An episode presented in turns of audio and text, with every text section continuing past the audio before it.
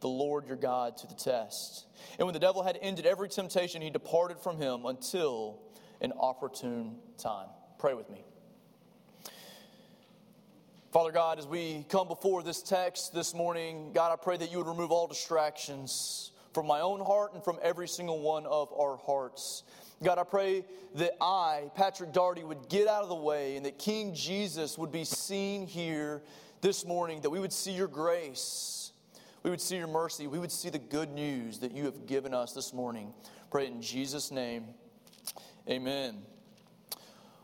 Well, I love an epic story, a good superhero movie. As a matter of fact, what I really love is this I love visually seeing what I know to be true spiritually which is this that there is a battle going on. There's spiritual warfare taking place right now, not only in us, but all around us. We are in a battle. And I love superhero movies because they remind me in a visible form about this battle that takes place. Paul says it this way For we do not wrestle against flesh and blood, but against the rulers, against the authorities, against the cosmic powers over this present darkness against the spiritual forces of evil in the heavenly places. Then he tells us, therefore, we must take up the whole armor of God. Peter says it like this Beloved, I urge you as sojourners and exile, as strangers to this planet, to abstain from the passions of the flesh, which wage war against your soul. Jesus says it like this in John 10 10. He says, The thief has come to steal and to kill and to destroy but I have come that you may have life and have it to the full. So this morning, superhero stories remind me not only that there's good and evil, but this story this morning reminds me of the most epic superhero story of all time. That there is this reality between good and evil. I got a couple statistics for us as we start to kind of highlight this reality for us. Every single day, about 160,000 people around our world die. Every single day. That is about two people every single second, to put that in perspective for you. Every week, 1.1 million people die. Every month, it's 4.8 million people. That makes 58 million people around our world who will die in a year's time. And that's not the worst of it. According to Pew Research, about 31% of our world claims to be Christian. And if we just presuppose, if we just suppose every single one of these people who claim Christianity is actually indeed a Christian, that means every single year, 40 million people die outside of a saving knowledge of Jesus Christ. 40 million people every single year. And to put that number in perspective, there's only 31 million seconds in a year. That means every single second of every single day, someone dies outside of a saving knowledge of Jesus Christ. More than one person. And so, yes, superheroes or movies remind me that there is a battle taking place. In our story this morning, here in the Gospel of the Luke, it is the most ultimate superhero story. It is the story of our superhero, Jesus Christ, our victor, our Savior. And Luke is telling us this morning that we can have complete confidence. We can put our hope, our trust, everything in Christ. Why? Because He has won the battle that we lost. The problem is that many of us in the church, around our world, we put our hope, we put our security, we put our fulfillment, we put our confidence in things, as it says in Romans, things that are made rather than the Creator. I'll flesh that out for us a little bit this morning. But what I want to do for you is highlight this for you in three ways. And I believe it's what our text does. I want to show you the context of our text. I want to show you the confrontation that will ensue after that between Jesus our victor between Jesus, the second Adam, and Satan. And then lastly, I want to show you the confidence that you and I can draw from this text.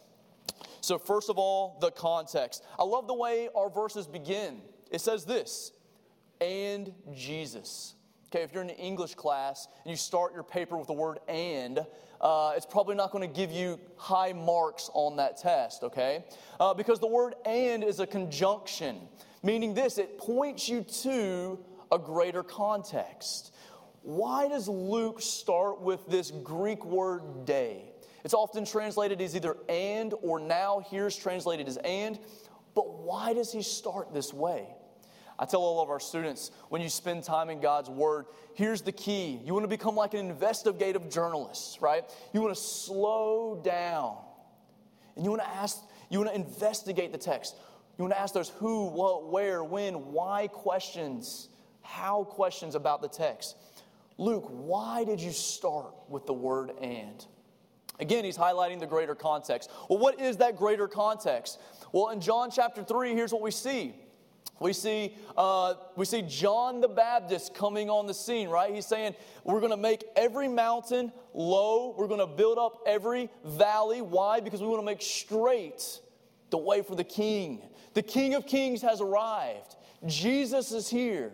We want to make straight the way for the king. Right after that, we see this amazing divine uh, invasion into our world, the likes of which we have not seen since Genesis 1.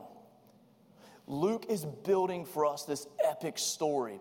In the, in, in, or excuse me, in Luke 1 and 2, he really introduces us to this Jesus. He's really introducing us. Here, he's building the drama. He's moving us closer to the edge of our seat. What's going to happen?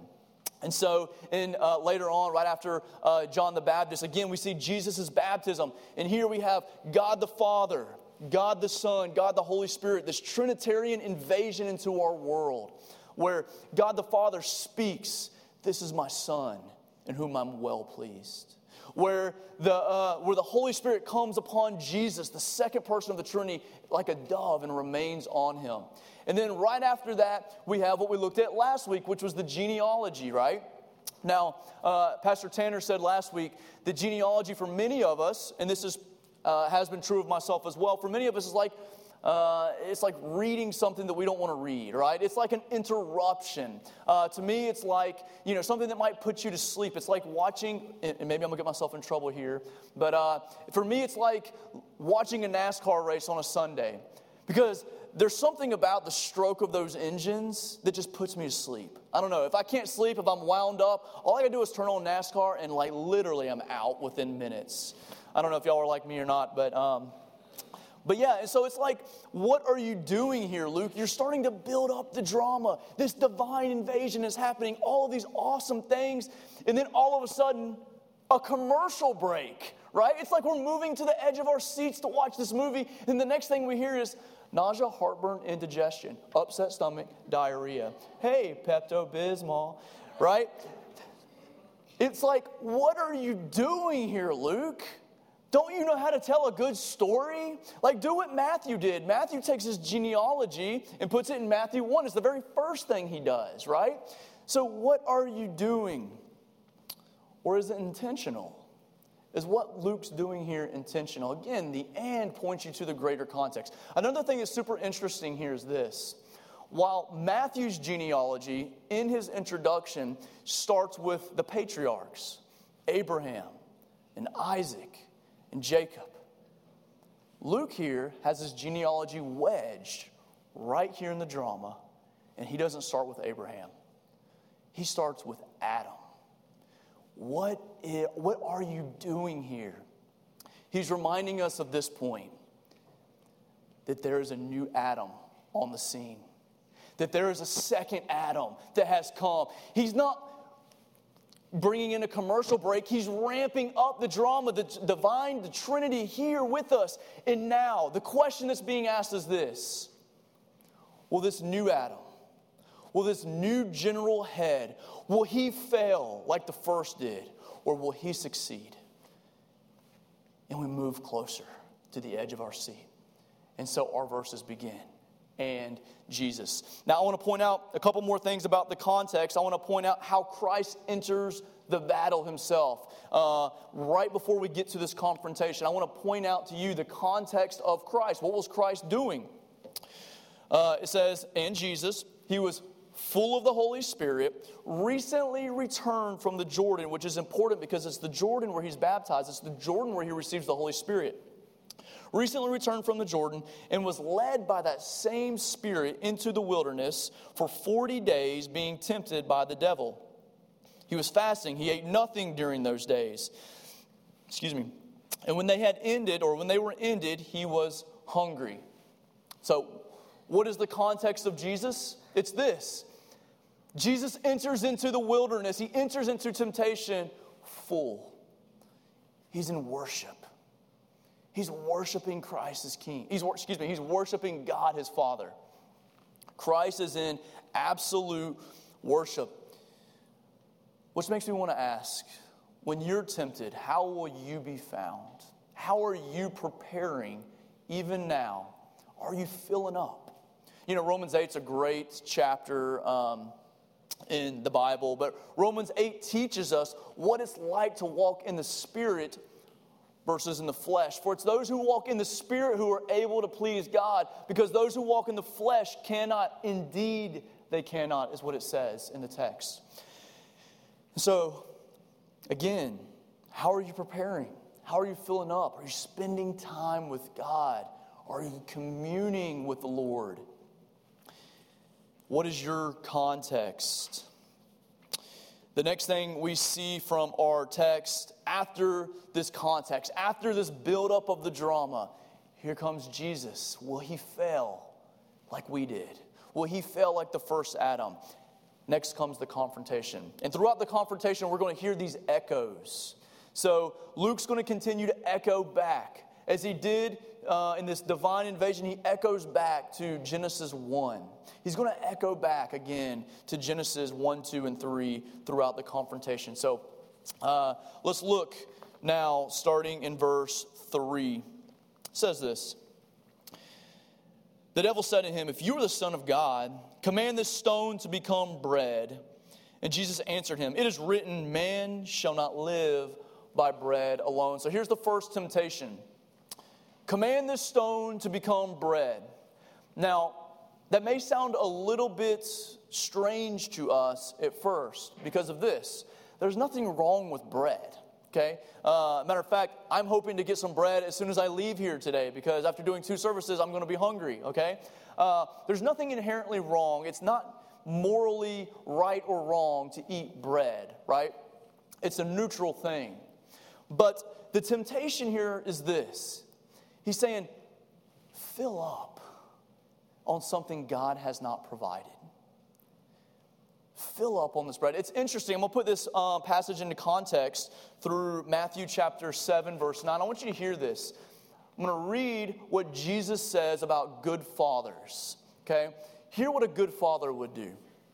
Matthew 7 says this Or which of you, if he has a son and he asks him for bread, will give him a stone? Or if he asks him for a fish, will he give him a serpent? If then you, who are evil, know how to give good gifts to your children, how much more will your heavenly Father who is in heaven give good things to those who ask him? What is Satan saying here? Why is God withholding from you? Is he even a good father? Fill up. How can you trust someone? You're hungry, you're in the wilderness, you're being tempted. Fill up. Fill up. What kind of father would do this? You know, it's reminiscent of, again, Genesis 3, where Satan comes to Adam, and Adam's told that he can eat of all of these trees. Look, you can have all of these trees, only of the tree of knowledge good and evil you cannot eat. Then comes along Satan, right? Again, what kind of father would, would hold a tree from you? Look at it. It's delicious. Look how awesome it looks. Is he really a good father? But where Adam fell, the second Adam would not. Where Adam would eat of that tree, the second Adam, Jesus himself, Jesus the man, would say, I trust my father's provision. And so, um, let me ask you what have you made king of your life? What is sitting on the throne of your heart right now? This neither, may not be something necessarily bad, right? For here, the temptation's bread, right? But what's sitting on the throne of your heart that's neither necessarily morally good or bad, but it's been elevated to a place that it shouldn't be? Well, how do I know that, Patrick? How do I know if something's sitting on the throne of my heart and it should not be there? Well, let me ask you this What do you spend your time doing? What do you spend your time thinking about? Let me ask you this. Let me ask it this way Do you spend more time on Gator Nation and Tomahawk Nation than you do in the Word of God? Do you spend more time thinking about other things, spending time on Facebook or whatever social media outlet you, you have? And do you neglect God's word? How do I know? Here's another way. It's one of the ways I tell our kids. Um, one of the ways that God has given us to know whether or not we've made an idol, we've elevated something to a place it shouldn't have been, even good things, even things like our kids or our vehicles, whatever it is, we can elevate anything. But here's another way you can tell what is the fruit that it produces in your life. We always know the fruit of the Spirit, right? Which is love, joy, peace, patience, kindness, goodness, faithfulness, gentleness, and self control. But what comes out of me when someone dents my truck, right? My prized possession. Is it forgiveness? Is it, you know what? That's yours, God. That was your truck. That's your truck anyway. It was your money that bought it, it's your vehicle. I trust you, Lord. Or am I mad? Maybe, just maybe, I've elevated something to a place it shouldn't have been. So, the first temptation here for Jesus is this to fill up on something God had not provided. The second temptation, starting in verse 5, says this says, And the devil took him and showed him all the kingdoms of the world in a moment of time. And he said to him, To you I will give all this, this authority and their glory. For it has been delivered to me, and I give it to whom I will. If you then will worship me, it will all be yours. And Jesus answered him, It is written, You shall worship the Lord your God, and him alone shall you serve. So, what is this second temptation? Really, the second temptation is a temptation for uh, authority, for control, for power. What Satan is saying is actually really profound. If your dad was a good dad, would you really be here suffering right now? Would you really? What kind of dad is going to kill their son? Take him to the cross. What kind of dad would do that? If you would bow the knee before me right now, I give it all to you without the cross. You can have it all, Jesus. Why would you die for a bunch of people who hate you? What kind of dad would do that? Follow me. I'm a good dad. Follow me, Jesus. I give it all to you.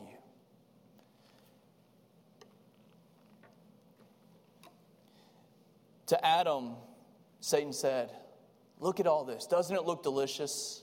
And then he says this God knows in the day that you eat of it, you will be like him. Take control of your life, Adam. Fill up, Adam. God doesn't want you to be like him, knowing good and evil. It looks good for food, doesn't it? Again, where Adam falls, Jesus does not. Actually reminds me of a Fleetwood Mac song that I sang in the first service. I'm not going to do here because I'm being recorded. Uh, but it, it, the, the lyrics say this You can go your own way. Go your own way. That's what Satan's temptation is here. Take control. Go your own way. Live in security. I give it all to you. Forget the cross. Have it all without it. I'm a good dad. Or maybe like Burger King, you can have it your way. Though Adam would fall, Christ would find his greatest joy was communion and obedience to God the Father. And that's where we'll find our greatest joy as well. The third temptation here in our text, starting in verse 9, says this It says, And he took him to Jerusalem and set him on the pinnacle of the temple, and he said to him, If you're the Son of God, throw yourself down from here, for it is written, He will command His angels concerning you. It's interesting here that Satan starts quoting scripture to him. He, start, he, he knows the playbook, right? He starts quoting scripture to Jesus. He says, He will command His angels concerning you to guard you, and on their hands they will bear you up, lest you strike your foot against a stone. And Jesus answered him, It is said, You shall not put the Lord your God to the test. And when the devil had ended every temptation, he departed from him until an opportune time. So, what is this third temptation? It's this it's the temptation to prove it. You say your dad's good. I don't see it. Prove it. Throw yourself down from this temple. I think the goal there was probably just to kill Jesus. Because if you have a dead Savior who didn't die for the sins of his people, then you have a bunch of people who are stuck in their sins with no way out. It's like, uh, it's like the kid on the playground who, who doesn't want to do something. Hey, will you, will you do this or do that? And the kid's like, no, no. And then all of a sudden, all the other kids start going, you know, they start chanting that kid's name CJ, CJ, CJ. Next thing you know, the temptation's there, and nine times out of ten, with everybody chanting our names, we're going to do the dumb thing we know we shouldn't do. Here, Christ doesn't live for the, for the world, he lives for his audience of one. He lives for the Father. He finds everything. Again, remember, he is in complete communion. Jesus enters these temptations and walks through these temptations full, in control, in worship to his heavenly Father. So, where we have failed, this new victor stands. So, what confidence should this bring for us today? Brings me to my last point. Now, um, I've got two scriptures I'm going to read, and uh, they're both from the book of Hebrews. If you can flip to the book of Hebrews if you'd like to follow with me, I'm going to be in Hebrews 2 and then Hebrews 4. Hebrews 2, 14 to the end of the chapter, which I believe is verse 18. Um, if you don't want to flip there, that's fine. It will not be on your screen and is not in your bulletin. But I want you to hear this because what you're going to see in this is this you're going to see why Christ was made man, and you're going to see what the temptations of Christ ought to do for you and I today. So, Hebrews chapter 2, starting in verse 14, says this Since therefore the children share in flesh and blood, by the way, that's you and I, since the children share in flesh and blood, he, being Jesus, himself likewise partook of the same thing, that through death he might destroy the one who has the power of death, that is, the devil and deliver all of those, again, this is us, he to deliver all of those who through fear of death were subject to lifelong slavery. For surely it is not angels that he helps, but he helps the offspring of Abraham.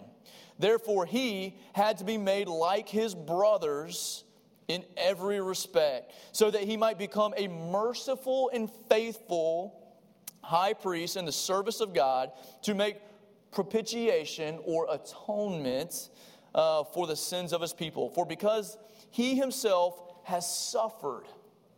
You hear that? Because Jesus himself has suffered when tempted, he is able to help those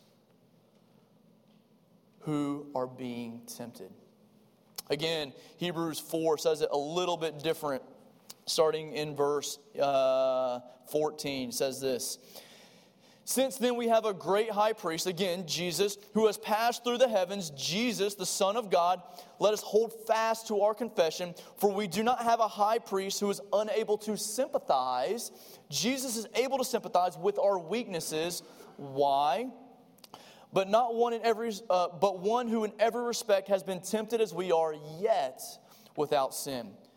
So, what should we do? What is the application? Let us then, with confidence, draw near to the throne of grace, that we may receive mercy and find grace in our time of need. What is the temptations of Jesus? What does Jesus' success mean for us? That we can now, with confidence, draw near to the throne of grace. It, it brings us confidence in our salvation. Why? Because it doesn't depend on you and I.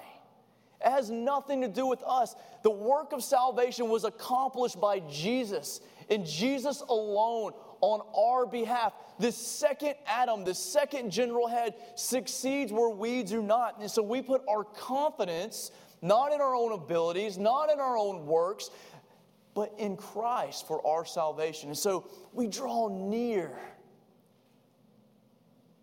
Patrick, in all of his failures, and all those ugly things of my heart that if you truly knew, you probably wouldn't let me stand before you today. Christ died for that. And it's not on my work, but it's on his work that I stand. We can have confidence in temptation. Why? Because for those who are in Christ Jesus, will put on the Spirit. God gives us the Holy Spirit that we can fight temptation not on our own power, but through the Spirit of God who lives in us. And so now we can combat the devil with, uh, with the sword of the Spirit, with prayer, with fellowship. You know, I tell our students all the time the reason why we come to church, the reason why we go to Bible study, the reason why we come to youth group is not to check it off a list, it's not to look good. The reason why is this because our souls desperately need it. You and I desperately need to be here. Why? Because this is not a sanctuary for saints. It is a hospital for sinners. This is the place you go to be cleansed. This is the place we go to come before the Lord and say, We have failed, but we don't stand on our own confidence. We stand in your confidence. We're reminded of that by being here in this place. This is the place where God dispenses His grace. And it's an imperfect place, guys. The church is a rough vehicle, but it's God's vehicle. It's the place where He dispenses grace to both you and I. And so we come. We come hungry. We come longing to be filled up. And we come in the Spirit of God, saying, Jesus, we know that our confidence is in you. Um, I'm going to tell you something else about myself. Uh, I, am a passionate sports fan, okay? Uh, matter of fact, I, I can become too passionate, right? It becomes an idol for me. All right, so I'm watching the World Series, and this umpire must be rooting for the Dodgers, right? He must be do- rooting for the Dodgers because clearly that was a strike that Glasnow just blew by him, right? This was clearly a strike. It's in the little zone that they put up on the screen, and yet the umpire calls it a ball. And, and, and I get passionate and I get angry. And Florida Gators football does it the worst for me, okay? Uh, I don't know what it is, but every ref is against Florida, right? It, they're just all biased for the other team all the time. And so it seems like I just become passionate for the wrong things. So what do I do? I don't watch the games. That's the reality. Uh, I'll check it out on my phone from time to time to see what the score is. And most of the time, especially if it's Florida, I'm thankful I didn't watch it. Uh, but I'll check out the score. I'll check out the highlights later, or I'll at least wait till there's a greatest that there's a great difference where I don't have to turn it on and become too passionate about something that's trivial. Right? Or what'll happen is this. I'll come back and watch it later after the battle's done. And I don't have to watch all the anxieties because I know the outcome. Brothers and sisters, this morning we know the outcome. It is done. It is finished, Jesus says. And our confidence is this that the battle has been won. That we're only here for a short time. We're going to live in glory because Christ has accomplished what we could not. And so we stand this morning in confidence. Let me end with a quote from Martin Luther, and then we'll be done. Martin Luther said this So when the devil throws your sins in your face and declares that you deserve death and hell, tell him this I admit that I deserve death and hell. What of it? For I know one who suffered and made satisfaction on my behalf. His name, Jesus Christ, the Son of God. And where he is, there I will be also. Luke is telling us, he's building the drama of this awesome epic. And what he's telling us is this is you can have confidence because the battle has been won. Let's pray. Father God, often I, um, I find my confidence in things I shouldn't. God, I'm broken. God, I'm a sinner. But this morning, Lord, I'm reminded that I don't have to do that. I'm reminded that you are my surety. I'm reminded, Lord, that I can put all of my hope, all of my dreams, everything in you, Lord. It might lead me to the cross, but better is one day in your courts than a thousand elsewhere. Help that to be the theme of this church. Help that to be the theme of our lives. We pray it in Jesus' name. Amen.